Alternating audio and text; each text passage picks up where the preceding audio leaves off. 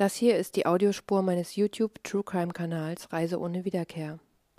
Er handelt von Menschen, die während des Urlaubs, einer Dienstreise, eines Kurztrips oder Tagesausflugs verschwunden oder verstorben sind. Jeden ersten und dritten Sonntag im Monat, also halbmonatlich, gibt es einen neuen Fall, der dann 2 Wochen später hier als Audiospur hochgeladen wird. Ich kann euch deshalb nur empfehlen, euch lieber das Video anzuschauen, denn dadurch, dass ich viele Dinge zeige, wie zum Beispiel Wege und Karten, erkläre ich diese hier nicht extra in der Tonspur. Warum dann überhaupt als Podcast hochladen, fragt ihr euch? Die Erklärung ist ganz einfach, ich möchte dem vorbeugen, dass jemand meine Audiospur klaut und als seine eigene hochlädt. Wir schreiben das Jahr 2019.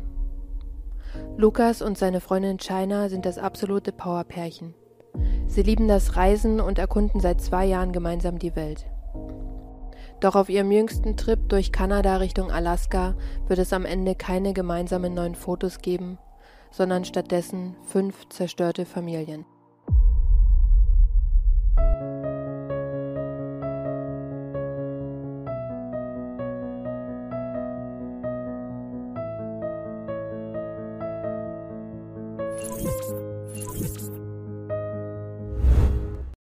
Hallo und herzlich willkommen zur heutigen Reise ohne Wiederkehr. Der Fall heute führt uns nach Kanada. Es ist ein Fall, der im Sommer 2019 die ganze Bevölkerung und Polizei in Kanada in Atem gehalten hat. Ich selber habe davon noch nie was gehört und bin während der Recherche zu einem anderen Fall darüber gestolpert und dachte, ich muss euch den eben unbedingt vorstellen, weil der anscheinend so riesig war wie der Gabby Petito-Fall, also wo es jeden Tag neue Informationen und Updates gab und jeder in den Livestreams im Internet hing und geschaut hat, ob es was Neues gibt. Ich bin gespannt, ob jemand von euch den schon kennt. Der Vorteil ist natürlich bei solchen Fällen, dass es vielleicht noch nicht so viele gehört haben und der Nachteil ganz klar, dass nach solchen Videos natürlich niemand sucht und deswegen könnt ihr mir helfen, indem ihr drunter kommentiert oder ein Like dalasst. Und was ich überhaupt noch nicht gesagt habe und es ist mir aufgefallen letztes Mal, als meine Schwester gesagt hat, was, dein Video ist schon oben und ich dann so, ja, hast du die Glocke noch nicht aktiviert? Und deswegen, Schwester und alle anderen, das hier ist die Glocke. Ich lade alle 2 Wochen Videos hoch und wenn ihr die Glocke aktiviert, kriegt ihr auch direkt Bescheid, weil ich von der Uhrzeit Sonntag immer nicht weiß, wann ist es fertig hochgeladen und verarbeitet, sodass es eben online gehen kann. Ich danke euch und wir starten in den heutigen Fall. Chynna Noel Deese wird am 25. Januar 1995 in Charlotte, North Carolina, den USA geboren. Sie ist das 4. Kind der Eltern Sheila und Dwayne und somit das Nesthäkchen und ihre Mutter sagt, dass sie von allen 4 das einfachste Baby war.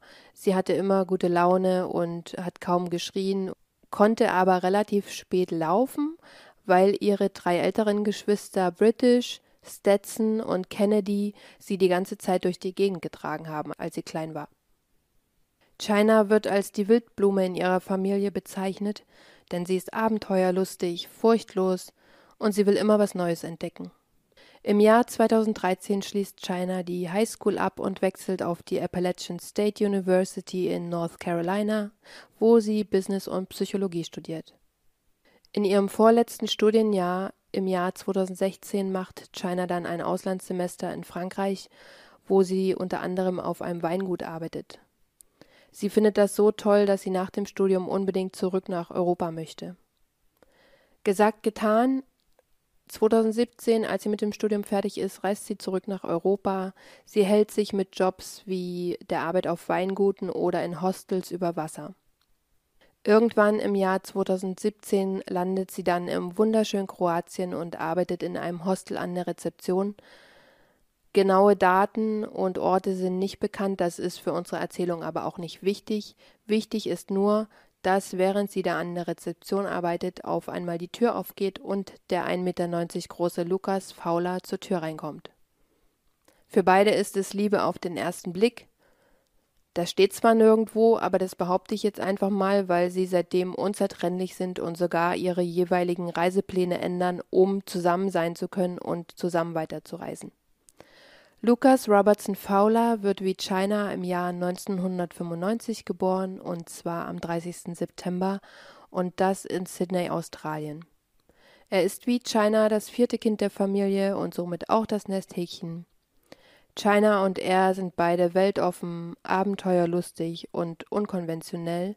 Also die passen einfach wie Topf auf Deckel, Deckel auf Topf. Lucas hat in Australien Kfz-Mechaniker gelernt und als dieser auch gearbeitet und alles Geld, was er verdient hat, gespart, weil sein größter Wunsch war, für 2 Jahre die Welt zu bereisen. Wie lange Lucas schon die Welt bereist, bis zu dem Zeitpunkt, als er Chynna trifft, ist nicht bekannt. Aber eigentlich reist er zusammen mit einem Kumpel. Und was aus dem geworden ist, weiß ich nicht, aber ich persönlich würde mich ja bedanken. Aber vielleicht hat der Kumpel auch gesehen, dass sich da 2 Seelenverwandte getroffen haben. Laut seinen Facebook-Einträgen ist Lucas auf jeden Fall im Februar 2017 in Myanmar und im Juni in Amsterdam. Es lässt sich also vermuten, dass Chynna und er sich erst in der 2. Jahreshälfte 2017 kennengelernt haben.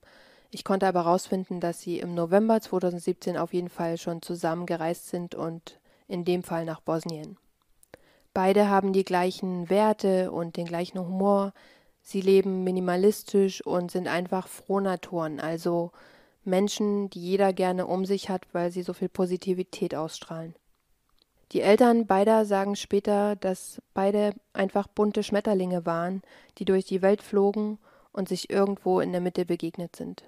2 Freigeister, die an unterschiedlichen Orten der Welt geboren und aufgewachsen sind und die sich ohne ihre Abenteuerlust niemals getroffen hätten.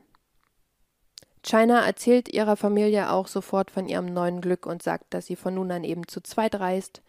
Lucas hält sich da eher bedeckt, weil seine Familie vor seiner Abreise noch gesagt hat, verlieb dich nicht. Wahrscheinlich, weil sie wussten, dass Lucas dann nie wieder zurück nach Australien kommt. Er behält es auf jeden Fall ein paar Monate für sich, sagt dann später aber schon Bescheid.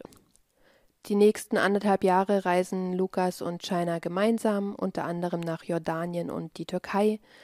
Sie borgen sich Chynnas Vaters alten Truck und reisen damit durch die USA. Anschließend geht's durch Mexiko bis nach Kolumbien. Und Ende 2018 kommen sie rechtzeitig zurück nach Charlotte, um mit Chynnas Mutter gemeinsam Thanksgiving und Weihnachten zu verbringen. Lucas bleibt 3 Monate mit Chynna zusammen in ihrer Wohnung in Charlotte. Nach 90 Tagen muss er aber die USA verlassen, weil sein Visum abläuft. Und beide entscheiden, dass es viel besser ist, wenn Lucas erstmal nach Kanada geht, um dort zu arbeiten, weil das sind nur 3.000 Kilometer Entfernung und nicht 15.000 Kilometer bis nach Australien. Ende Februar 2019 verlässt Lucas also die USA und beginnt eine Stelle auf einer Rinderfarm in der Ortschaft Hudson Hope in Kanada. Er hilft bei der Viehzucht und in seiner Freizeit beginnt er da, die Autos zu reparieren. Und auf dem Hof steht ein alter blauer Van aus dem Jahr 1986 und die Familie, der die Farm gehört, sagt, ja du, wenn du den wieder in Schuss bringst, kannst du den gerne behalten, weil wir haben eh keine Verwendung dafür.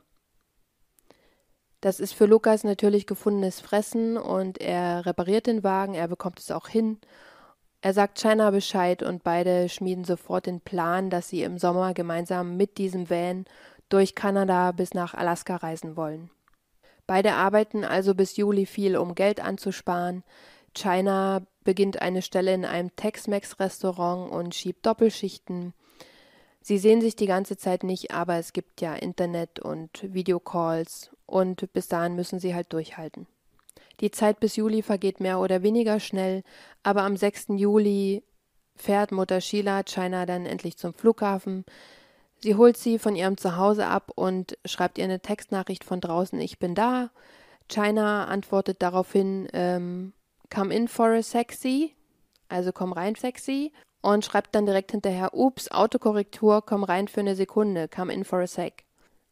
Und ihre Mutter amüsiert sich darüber und als Chynna die Tür öffnet, sagt sie, ja, danke für das sexy und beide lachen und umarmen sich. Warum erzähle ich euch das so ausführlich? Weil solche Textnachrichten, die man sich tagtäglich schreibt, halt erst an Bedeutung gewinnen, wenn es die letzten Zeilen sind, die man mit jemandem ausgetauscht hat. Und Chynnas Mutter Sheila hütet diese letzten Nachrichten wie ein Schatz. Sie hat viele Screenshots gemacht und die auf unterschiedlichen Speichermedien gesammelt, weil sie ihr jedes Mal, wenn sie durchliest, ein Lächeln ins Gesicht zaubern, weil sie sich an den Tag zurück erinnert. Und eine weitere Episode von diesem letzten gemeinsamen Tag ist, dass die Mutter eben überhaupt erstmal reinkommen sollte, weil Chynna die Arbeitsstiefel, die sie für Lucas gekauft hat, nicht in den Koffer bekommt und dann sagt, ja, dann zieh ich die Stiefel halt an. Und ihre Mutter kann ihr das Gott sei Dank ausreden, weil sie sagt, Kind, diese Stiefel haben Größe 46, du bist an 3 Flughäfen, mach das nicht. Und Chynna sagt im ersten Moment halt, lass mich doch, kriege ich schon hin. Sie kriegen die Stiefel aber dann doch irgendwie in den Koffer.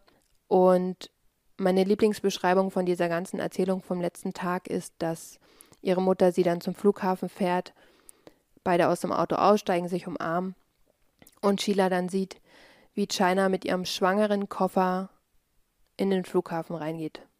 Und ich finde das so eine gute Umschreibung, weil es, ja, besser kann man das nicht erklären, wie das aussah, und jeder, der schon mal so einen Koffer mit sich rumgeschleppt hat, das sind die, die von alleine umfallen, wenn man sie nicht festhält, der weiß halt genau, was gemeint ist. Am 7. Juli meldet sich Chynna bei ihrer Mutter gegen 19.30 Uhr und sagt, dass sie gut auf der Ranch angekommen ist und jetzt eben endlich WLAN hat, um sich zu melden. Lucas und Chynna bleiben eine Woche auf der Ranch und Chynna lernt in der Zeit mit dem Lasso umzugehen. Beide bereiten sich auf ihren kommenden Trip vor, besorgen die letzten Sachen und ganz viel Essen, weil es auf der Strecke halt wenig Shops gibt, wenig Tankstellen. Das heißt, sie müssen Benzinkanister holen, die sie füllen und so weiter und so fort. Am 13. Juli machen sich Chynna und Lucas dann auf den Weg von der Farm in Hudson Hope Richtung Alaska. Sie nehmen den Highway 97, der auch als Alaska Highway bekannt ist. Und um gleich Missverständnisse auszuräumen, es ist nicht der Highway of Tears gemeint. Der Highway of Tears ist Highway Nummer 16 und ist 500 Kilometer südlich von diesem Alaska Highway. Das letzte Foto, das Chynna ihrer Mutter schickt, zeigt die beiden beim Start der Reise. Es ist ein Selfie aus dem Auto heraus. Und kurz darauf telefoniert Chynna nochmal mit ihrer Mutter und sagt ihr eben, du, wir haben hier bald kein Netz mehr und mach dir keine Sorgen, falls du ein paar Tage nichts von uns hörst. Am Abend des 13. Juli gegen 19.30 Uhr kommen beide dann zur Tankstelle in Fort Nelson und hier entstehen dann die letzten Bewegtbilder von Chynna und Lucas. Lucas tankt den Wagen auf und Chynna putzt akribisch alle Scheiben, weil, wie gesagt, das nächste Mal, dass sie die Scheiben sauber machen kann, wird in ein paar hundert Kilometern sein. Sie gehen gemeinsam in den Shop und kaufen noch Sachen. Und der schönste Moment ist eigentlich, und der auch um die Welt ging, ist, als Chynna sich auf diese Stufe an der Zapfsäule stellt, damit sie ein bisschen größer ist und Lucas eine innige Umarmung gibt. Man sieht halt einfach, dass beide sich super mochten. Schon einen Tag nach Beginn ihrer Reise haben Lucas und Chynna dann aber eine Autopanne und bleiben ca. 20 Kilometer vor Liard Springs auf der Strecke liegen. Sie stehen an der Seite, also nicht auf der Fahrbahn und stören somit niemanden. Aber ohnehin kommt ja dort kaum jemand lang, weil es ist keine vielbefahrene Strecke. Da kommen mal Straßenarbeiter oder andere Touristen lang, aber das ist jetzt kein vielbefahrener Highway. Und genau dort, wo sie liegen bleiben, gibt es auch kein Handynetz. Im Laufe des Tages fahren aber doch einige Autos an Lucas und Chynna vorbei. Die meisten davon bleiben auch stehen und wollen helfen. Zum Beispiel eine Familie, die sich auf dem Rückweg aus dem Urlaub befindet. Und da der Mann der Familie Kfz-Mechaniker ist, will er halt helfen, weil er sieht, dass die Motorhaube nach oben geklappt ist. Er spricht mit Lucas und stellt schnell fest, dass Lucas sich ebenfalls auskennt und der sagt, ach, der Motor ist abgesoffen, der braucht nur eine Weile, dann springt das schon wieder an und die machen sich da gar keine Sorgen. Und Lucas und Chynna sitzen in ihren Campingstühlen und haben ein Picknick. Sie quatschen noch ein bisschen mit der Familie und die Familie macht sich dann weiter auf den Heimweg. Lucas und Chynna werden gegen 19.30 Uhr erneut gesichtet, wie sie eben immer noch neben dem Van sitzen. Und das letzte Mal werden sie 22.40 Uhr gesehen, da stehen sie gerade vor ihrem Van und reden mit einem Mann, der vor ihnen steht. Der nächste Morgen, Montag, der 15. Juli 2019. Ein LKW-Fahrer fährt gegen 6.20 Uhr in der Früh an dem Van von Lucas und Chynna vorbei und der Wagen fällt ihm auf, weil die Heckscheibe kaputt ist. Deswegen hält er an und läuft zu dem Fahrzeug zurück. Als er drumherum geht, sieht er, dass die Beifahrertür offen steht. und kurz danach erblickt er unweit vom Fahrzeug die Leichen von Lucas und Chynna. Sie liegen 5 Meter voneinander entfernt, erschossen im Gras. Die Köpfe sind gen Westen gerichtet und die Arme liegen lose neben dem Körper, was darauf schließen lässt, dass beide schon tot waren, als sie auf dem Boden ankamen, weil man ja sonst eine Abwehrhaltung, also eine Auffanghaltung hat und die Arme nicht locker neben dem Körper liegen würden. Und eins kann ich hier schon vorwegnehmen, viel mehr wird über den Tod der beiden nicht bekannt werden aus Respekt vor den Angehörigen.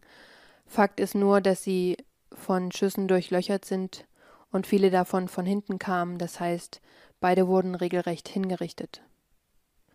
Der LKW-Fahrer ist natürlich geschockt und eilt sofort los, um Hilfe zu holen, weil, wie gesagt, dort ist kein Netz. Und daraufhin wird ein Straßenarbeiter zum Tatort hinzitiert, der in der Nähe wohnt, und dieser hatte gegen 19:30 Uhr eben die beiden noch lebend neben dem Fahrzeug gesehen am Vorabend. Er soll so lange die Stellung halten, bis die Polizei eintrifft, und er wird insgesamt 4 Stunden warten, bis die kanadische Polizei am Tatort eintrifft, weil einfach die Entfernungen dort so riesig sind, dass die naheste Polizeistation eben in Fort Nelson liegt. Und obwohl die sofort losfahren, kommen die erst gegen 10:30 Uhr am Tatort an.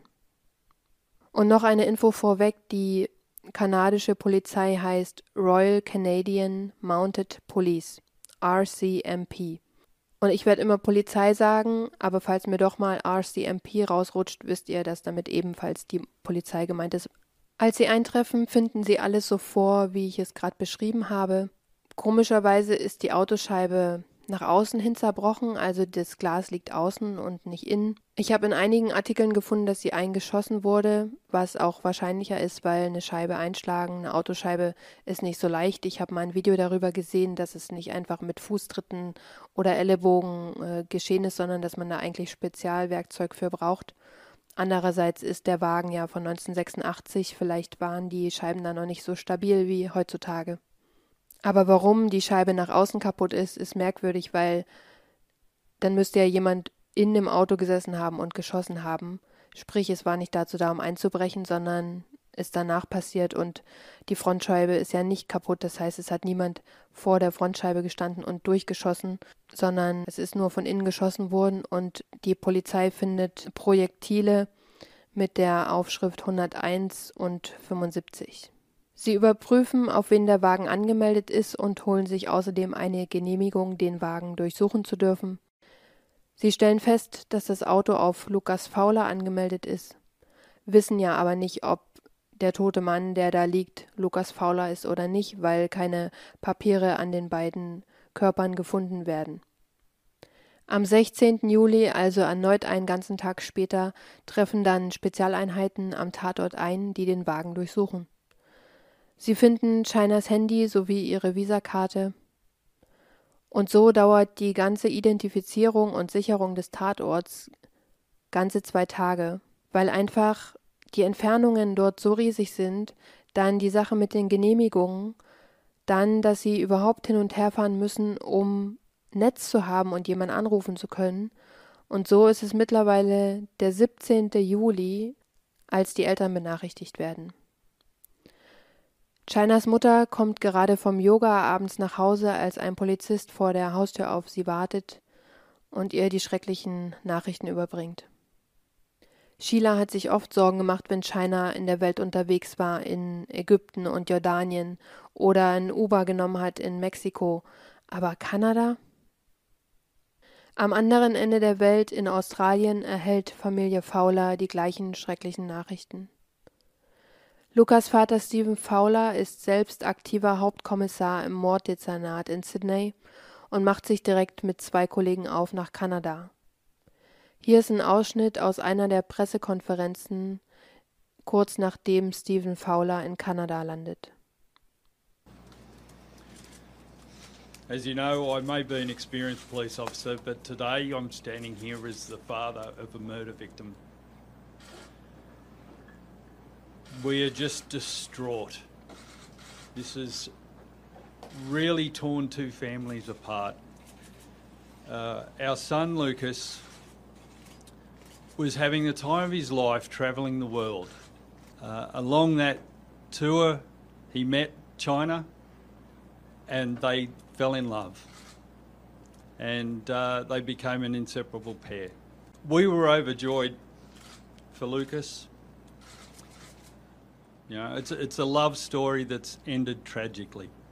It really is. It's the worst ever love story because we now have two young people who had everything ahead of them tragically murdered. Die Öffentlichkeit erfährt aber erst am 18. Juli vom Tod von Chynna und Lucas. Am Freitag, den 19. Juli 2019, also 4 Tage nach dem Mord und ganze 500 Kilometer weiter weg, aber immer noch in der gleichen Provinz Britisch-Kolumbien, wird die Polizei zu einem brennenden Fahrzeug auf dem Highway gerufen. Das Nummernschild ist noch zu erkennen und das Auto ist zugelassen auf den 19-jährigen Kam McLeod.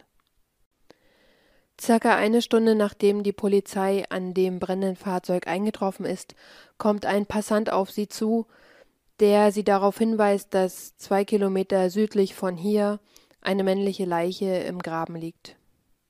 Der tote Mann wurde durch einen Kopfschuss getötet, hat aber außerdem weitere Verletzungen, auf die nie weiter eingegangen wird, aus Respekt vor den Angehörigen. Er trägt nichts bei sich, womit man ihn identifizieren könnte, es ist aber ein älterer Herr mit grauen Haaren und grauem Bart und passt somit nicht zur Beschreibung des 19-jährigen Fahrzeughalters. Durch die Versicherung des Fahrzeugs erhält die Polizei die Kontaktdaten von Kam McLeods Eltern und diese sagen der Polizei, dass Kam sich am 12. Juli gemeinsam mit seinem besten Freund Bryer Schmegelski auf den Weg nach Yukon gemacht hat, sie aber seit dem 17. Juli nichts mehr von beiden gehört haben. Kam ist 19 und Bryer ist 18 Jahre alt. Beide sind aus Port Alberni und kennen sich seit ihrer Kindheit. Sie sind beste Freunde, haben beide im Walmart in Port Alberni gearbeitet und kurzerhand ihre Jobs geschmissen, um in Whitehorse, Yukon, ihr Glück zu versuchen. Die Polizei in der Provinz Britisch-Kolumbien hat jetzt also in nur 4 Tagen 3 unterschiedliche Ermittlungen laufen, nämlich einmal den Mord an Chynna und Lucas, zweitens den Mord an dem unbekannten älteren Herren nahe der Ortschaft Dease Lake und drittens wollen sie unbedingt die vermissten Teenager finden, lebend, bevor diese auch einem Täter zum Opfer fallen. Das alles mit dem brennenden Fahrzeug und dem neuen Opfer, dem Mann im Graben, ist ja am 19. Juli passiert und nach dem Wochenende, also am Montag, den 22. Juli, gibt die Polizei in Britisch-Kolumbien dann eine Pressekonferenz. Auf dieser sprechen verschiedene Ermittler, die sich um die jeweiligen Fälle kümmern. Die Ermittlerin, die sich um den Mord an Chynna und Lucas kümmert, veröffentlicht ein Phantombild von einem Mann, der laut einer Zeugin gegen 22:40 Uhr mit Lucas und Chynna gesprochen hat. Das ist ja die letzte lebende Sichtung von Chynna und Lucas an dem Abend des 14. Juli und die Zeugin war allein unterwegs und fuhr an dem Auto entlang und sah eben, wie ein Mann mit Lucas und Chynna spricht und sie hatte kein gutes Gefühl bei der Situation, also das sah nicht nach einem freundlichen Gespräch aus, sondern sie gibt an, dass es auf sie eher aggressiv gewirkt hat. Da sie aber alleine unterwegs war, hat sie eben nicht angehalten. Als sie dann später über die Morde erfährt, geht sie eben mit dieser Aussage zur Polizei und die erstellen daraufhin das Phantombild, was jetzt veröffentlicht wird. Im zweiten Fall, um den älteren toten Herren, der in der Nähe von Dease Lake gefunden wurde, veröffentlicht die Polizei ebenfalls ein Phantombild. Es ist eine Skizze, die den Toten zeigen soll, weil er eben immer noch nicht identifiziert werden konnte. Und außerdem gibt die Polizei auf dieser Pressekonferenz bekannt, dass Kam McLeod und Bryer Schmegelski eben als vermisst gelten und sie auf die Hilfe der Bevölkerung angewiesen sind, dass alle ihre Überwachungskameras checken sollen und ihre Dashcams, ob sie irgendwas gesehen haben. Nach dieser Pressekonferenz am Montag, den 22.07., überschlagen sich die Ereignisse. Eine Frau, die meint, ihren Mann auf der Skizze erkannt zu haben, meldet sich bei der Polizei und gibt an, dass ihr Ehemann sich am 16.07. auf den Weg in den Norden Britisch-Kolumbiens gemacht hat, um Grizzlybären zu beobachten. Er wollte am 24.07. zurück sein, sie hat aber seit dem 18.07. nichts mehr von ihm gehört. Sie übergibt der Polizei natürlich ein Foto von ihrem Ehemann und die Skizze von dem Toten und das Foto stimmen 1:1 überein und der tote Mann ist somit identifiziert. Es handelt sich um den 64-jährigen Leonard Dyck aus Vancouver. Er war Dozent für Botanik an der University of British Columbia und auf Algen spezialisiert. Seine Frau gibt außerdem an, dass Leonard oft am Straßenrand in seinem Auto übernachtet hat und einen grauen Toyota RAV 4 fährt. Parallel dazu hat die Polizei ja seit Freitag, also übers ganze Wochenende hinweg, etliche Überwachungsvideos ausgewertet auf der Suche nach den vermissten Teenagern. Sie haben außerdem den endlich abgekühlten, ausgebrannten Truck untersucht, sowie den Fundort von Leonard Dyck. Am Fundort von Leonard findet die Polizei eine in den Boden gestampfte Patronenhülse mit dem Kopfstempel 10175 und im ausgebrannten Truck finden sie außerdem einen Munitionsbehälter mit derselben Aufschrift 10175. Außerdem werden die beiden vermissten Teenager Kam und Bryer von der Überwachungskamera einer Tankstelle in der Provinz Saskatchewan gesichtet. Sie fahren jetzt einen grauen Toyota RAV 4. Sprich, nach der Pressekonferenz am 22.07. kommt alles ins Rollen, alle Informationen kommen zusammen und im Ergebnis steht, dass die beiden Teenager Kam McLeod und Bryer Schmegelski nicht etwa vermisst sind, sondern die Hauptverdächtigen in den Morden an Chynna, Lucas und Leonard Dyck. Am 23. Juli, also einen Tag später, gibt die Polizei deswegen direkt die nächste Pressekonferenz und gibt dies der Bevölkerung bekannt. As a result of the information and the appeal to public that we made yesterday, we were able to confirm new information and issue a new plea. Given these latest developments, Kam and Bryer are no longer considered missing. The RCMP are now considering Kam McLeod and Bryer Schmegelski as suspects in the Dease Lake suspicious death and the double homicide of Lucas Fowler and Chynna Deese. We're asking for the public, if you spot Bryer or Kam, consider them dangerous. Do not approach. Take no action and call immediately 911. Die Route der Teenager wird durch verschiedene Überwachungskameras sowie Zeugen wie folgt rekonstruiert. Am 12.07.2019 verlassen Kam und Bryer ihre Heimatstadt Port Alberni und machen sich auf Richtung Whitehorse, Yukon. Noch am selben Tag kaufen sie in der nächsten Stadt Nanaimo ein halbautomatisches SKS-Gewehr und Munition. Und obwohl es eine weitaus kürzere Strecke nach Whitehorse, Yukon gibt, entscheiden sich beide, den Highway 97 zu nehmen. Am 14. Juli werden sie 17 Uhr an der Tankstelle in Fort Nelson von der Kamera aufgenommen, wo sie Benzin, Essen sowie einen Cowboyhut kaufen. In der Nacht auf den 15.07. gegen 1.25 Uhr wird ihr Auto von einer Kamera in Liard Springs erfasst. 2 Stunden später, gegen 3.25 Uhr, werden sie dann an einer Tankstelle in Watson Lake gefilmt. Somit können wir hier jetzt den Tatzeitpunkt von Chynna und Lucas besser eingrenzen, denn sie wurden ja das letzte Mal 22.40 Uhr lebend gesehen, wo sie mit dem Mann diskutierten, von dem auch das Phantombild erstellt wurde. Dieser wurde übrigens nie ausfindig gemacht, aber da er offensichtlich auch nicht der Täter war, wurde nie weiter nach ihm gesucht. Und wahrscheinlich war es einfach jemand, der auch nur helfen wollte und die Zeugin sich einfach in ihrer Wahrnehmung geirrt hat. Jedenfalls, dadurch, dass Kam und Bryer zweimal erfasst wurden in der Nacht, nämlich 1.25 Uhr in Liard Springs, das sind 20 Kilometer vom Tatort, und 3.25 Uhr in Watson Lake, das sind laut den Maps genau 2 Stunden und genau die 2 Stunden haben sie von Liard Springs nach Watson Lake gebraucht, ist es wahrscheinlich, dass Täter und Opfer gegen 1 Uhr aufeinander getroffen sind. Die beiden Teenager setzen danach unbekümmert ihre Reise nach Whitehorse fort und erreichen ihr Ziel auch am gleichen Tag, also am 15. Juli gegen 16 Uhr. Am nächsten Tag, den 16. Juli, sind sie immer noch in Whitehorse und haben aber eine Autopanne. Ein Straßenarbeiter, der die beiden sieht, will ihnen zur Hilfe kommen und die beiden lehnen aber ab. Ein weiterer Zeuge meldet sich und gibt an, dass er am 17. Juli auf dem Alaska Highway in der Höhe Haines Junction unterwegs war.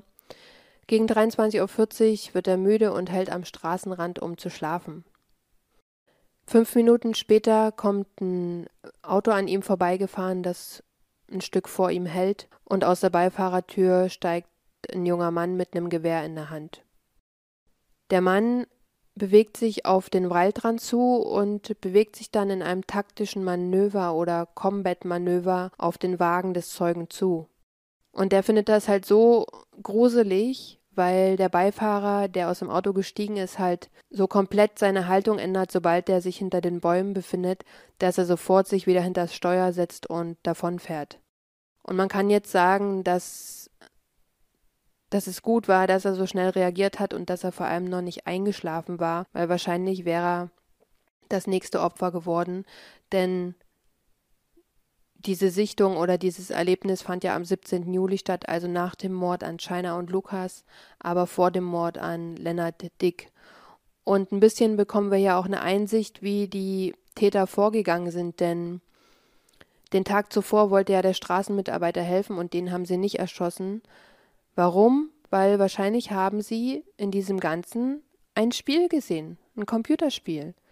Es kommt nämlich noch raus, dass die beiden fanatische Gamer waren, also fanatisch, sie waren Gamer und vielleicht war das deren Kick, dass Bryer einen Kick darin gesehen hat, sich da an seine Opfer ranzupirschen und die dann eben zu überraschen und zu erschießen, weil wahrscheinlich haben Chynna und Lucas gegen 1 Uhr geschlafen und auch Leonard Dyck hat geschlafen und der Zeuge, der jetzt davongekommen ist, war kurz vorm Schlafen.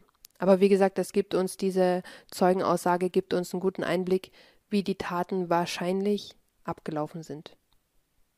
Am 18. Juli gegen 15 Uhr werden die Teenager von einer Kamera in einem Shop in Dease Lake erfasst. Das bringt sie also zeitlich zum zweiten Tatort, denn ihr eigenes brennendes Auto und Leonard Dyck werden ja am frühen Morgen des 19. Juli gefunden. Die restlichen 100 Sichtungen erspare ich mir und euch, denn es ging ja nur darum, nachzuvollziehen, ob das Bewegungsprofil der Teenager mit den Tatorten und Tatseiten zusammenpasst. Aber kommen wir nun zurück zum aktuellen Datum, dem 23. Juli, also dem Tag, an dem auf der Pressekonferenz bekannt gegeben wird, dass die Teenager keine Vermissten, sondern die Tatverdächtigen sind.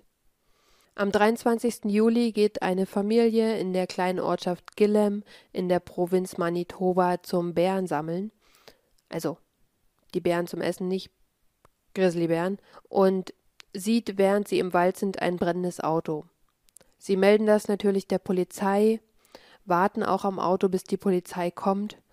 Und das Auto wird noch am gleichen Tag als der gesuchte Toyota RAV4 identifiziert. Das heißt, die Teenager sind seit dem 19. Juli, als sie in Dease Lake waren, bis zum 23. Juli, wo sie in Gillam, Manitoba sind, 3200 Kilometer gefahren. Wenn man das vergleicht, das ist die gleiche Strecke, als würde man von Hamburg bis nach Casablanca in Marokko mit dem Auto fahren. Und klar wurden sie auf dieser langen Strecke dann auch mehrfach von den Überwachungskameras der Tankstellen erfasst. Die kleine Ortschaft Gillam in Manitoba wird daraufhin in den Ausnahmezustand versetzt. Für die rund 1000 Bewohner heißt das Lockdown, keiner darf mehr raus, das Militär reist an und auch die Royal Canadian Air Force kommt am 27.07. dazu. Die Gegend wird per Hubschrauber mit Drohnen und Spürhunden abgesucht, sogar die Bahnstrecke wird gesperrt, damit die Flüchtigen sich nicht an den Zug hängen können und dadurch fliehen. Das Flussufer wird mit Booten abgesucht. Das Terrain ist halt so weitläufig und so schlecht überschaubar, dass es schwierig ist, irgendjemand zu entdecken.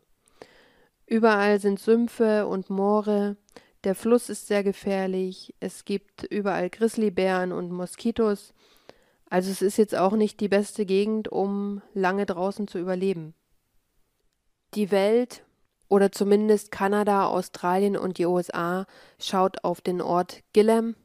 Das Internet verfolgt die Suche Tag für Tag und seit dem 22. Juli gibt es insgesamt 10 Pressemitteilungen und 6 Pressekonferenzen, um die Bevölkerung informiert zu halten und aber auch vor Falschinformationen zu warnen. Am 31. Juli, also gut eine Woche nach Beginn der Suchmaßnahmen, wird das Militär wieder von Gillam abgezogen nach erfolgloser Suche. Aber schon einen Tag später, am 1. August 2019, werden der Rucksack von Kam und der Schlafsack entlang des Flussufers gefunden, zwischen Gillam und Fox Lake. Aufgrund des schwierigen Terrains kann kein Hubschrauber dort landen und so muss die Polizei sich mit Booten auf den Weg zum Flussufer machen. Sie brauchen aber Hilfe von Einheimischen, weil sie sich dort halt nicht gut auskennen und der Mann, der auch das brennende Auto gefunden hat, lebt schon sein ganzes Leben lang dort und kennt alle Tücken der Natur und kennt natürlich seine Gegend in- und auswendig und hilft der Polizei bei der Suche. Sein Name ist Billy Berdy und Billy ist sich sicher, dass die Sachen nicht vom Fluss an Land gespült wurden, weil die Strömung viel zu stark ist und das Flussufer viel zu steil. Das heißt, die Verdächtigen müssen die Sachen selbst dort zurückgelassen haben, wahrscheinlich um Gewicht zu verlieren. Seit wann die Sachen dort liegen, ist nicht klar, aber zu dem Zeitpunkt, wo sie abgelegt wurden, müssen die Verdächtigen noch am Leben gewesen sein. Das heißt, sie sind jetzt am 1. August nach 8 Tagen Suche endlich auf der richtigen Spur und verfolgen weiter den Weg am Flussufer. Die noch verbliebenen Polizisten in Gillam, die noch nicht von der Suche abgezogen wurden, fahren Tag aus, Tag ein den Fluss rauf und runter und suchen nach den Verdächtigen, immer mit Hilfe von Billy natürlich. Und dem fällt am 7. August ein Rabe auf, der immer zum Flussufer runterfliegt. Für die Polizisten ist das wahrscheinlich nur ein Vogel, der in der Natur rumfliegt, aber Billy ist klar, dass der Rabe nur zum Flussufer abtaucht, wenn er dort was Kadavermäßiges zu essen findet. Er bittet daraufhin die Polizei, sich dem Punkt zu nähern, wo der Rabe auf und absteigt. Und je näher sie kommen, umso mehr riechen sie schon den Verwesungsgeruch und als sie am Flussufer ankommen, finden sie die Leichen von Kam und Bryer. Die beiden sind also genau 8 Kilometer weit gekommen seit dem 23. Juli und dem Ort, an dem das ausgebrannte Auto gefunden wurde. Somit geht eine der größten Fahndungen in der Geschichte Kanadas zu Ende. Einen Monat später, im September 2019, veröffentlicht die Polizei dann weitere Informationen.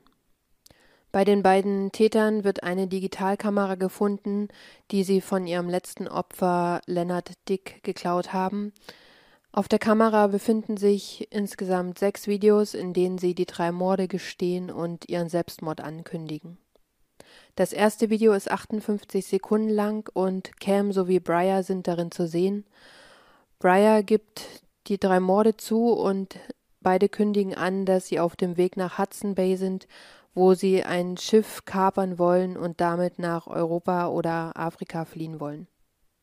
Das zweite Video ist 51 Sekunden lang und Bryer erklärt, dass sie jetzt den Fluss erreicht haben, der aber viel breiter und reißender ist, als sie dachten und dass sie wahrscheinlich Selbstmord begehen müssen. Kam bejaht das und außerdem wiederholen sie das Geständnis der Morde und zeigen absolut keine Reue. Das dritte Video ist 32 Sekunden lang und darin erklärt Bryer, dass sie sich in Vorbereitung auf ihren Tod die Köpfe rasiert haben, sich's aber jetzt wieder anders überlegt haben und zurückgehen, um weitere Menschen zu töten. Das vierte Video ist nur 19 Sekunden lang und beide erklären, dass sie sich jetzt selbst erschießen. Das 5. Video ist nur 6 Sekunden lang und wurde wahrscheinlich aus Versehen aufgenommen und hat keinen Inhalt. Und das 6. und letzte Video ist 31 Sekunden lang und darin erklären beide ihren letzten Wunsch, nämlich, dass sie eingeäschert werden. Ganz ehrlich, ich hoffe, dass schon aus Prinzip genau das Gegenteil passiert ist. Diese Videos werden von der kanadischen BAU, also der Behavior Analysis Unit, untersucht. Ich kenne die BAU nur aus der Serie Criminal Minds, falls jemand von euch das auch guckt. Und die analysieren halt Verhaltensweisen von Tätern und die Psyche. Auf jeden Fall untersuchen die die Videos und daraufhin wird entschieden, diese Videos niemals zu veröffentlichen, weil Kam und Bryer wahrscheinlich nur die Videos gedreht haben, um sie für die Nachwelt festzuhalten und das oft eben Nachahmer hervorruft. Und das wollen sie verhindern und deswegen bleiben die Videos unter Verschluss. Die Angehörigen der Täter und der Opfer sind die einzigen, die insgesamt 30 Sekunden zu Gesicht bekommen. Und wahrscheinlich geht es dort genau um das Geständnis an den Morden und dem letzten Willen. Bekannt wird eben nur das, was ich gerade über die einzelnen Videos gesagt habe. Und außerdem, dass es dort eben keine Informationen über das Motiv oder Einzelheiten der Taten gibt. Die forensische Analyse kann nicht abschließend klären, wann die einzelnen Videos gedreht wurden. Und auch der Todeszeitpunkt von Kam und Bryer wird nie bestimmt oder nie veröffentlicht. Man weiß also nicht, wann sie, also an welchem Tag sie gestorben sind. Aber aufgrund der Ergebnisse der Autopsie und dem Bericht des Schusswaffenlabors und der Analyse des Tatorts sowie der Auswertung und Bewertung der Videos wird davon ausgegangen, dass Kam Bryer erschossen hat und dann sich selbst. Also dass Bryer zu feige war, sich selbst zu erschießen und dass Kam für ihn machen musste. Also wahrscheinlich kriege ich jetzt Ärger, wenn ich das sage, aber ich wünschte, die hätten ein oder mehrere. Bei den Straftaten wurden 2 halbautomatische Schusswaffen des Typs SKS verwendet, wovon eine nachweislich am 12. Juli in Nanaimo von Kam McLeod gekauft wurde und die zweite hatte mehrere verschiedene Seriennummern, weswegen davon ausgegangen wird, dass sie über die Jahre aus verschiedenen Waffen selbst zusammengebaut wurde. Chynnas Celebration of Life, also Feier über ihr Leben, findet am 27. Juli 2019 statt. Ihre ehemaligen Kollegen aus dem Tex-Mex-Restaurant zünden Kerzen in Form ihres Namens an und lassen außerdem Luftballons von dem Dach des Restaurants in die Luft steigen.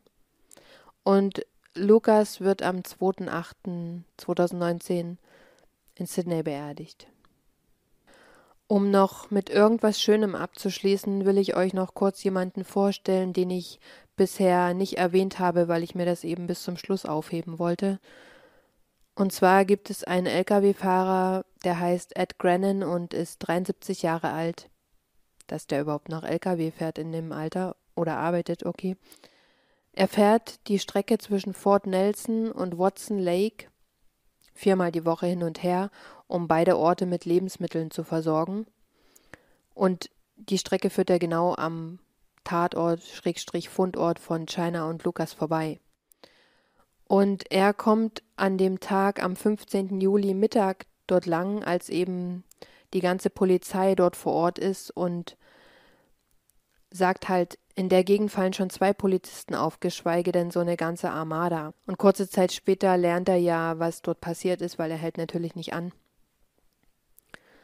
Und er fährt diese Strecke wie gewohnt die erste Woche weiter, die zweite Woche.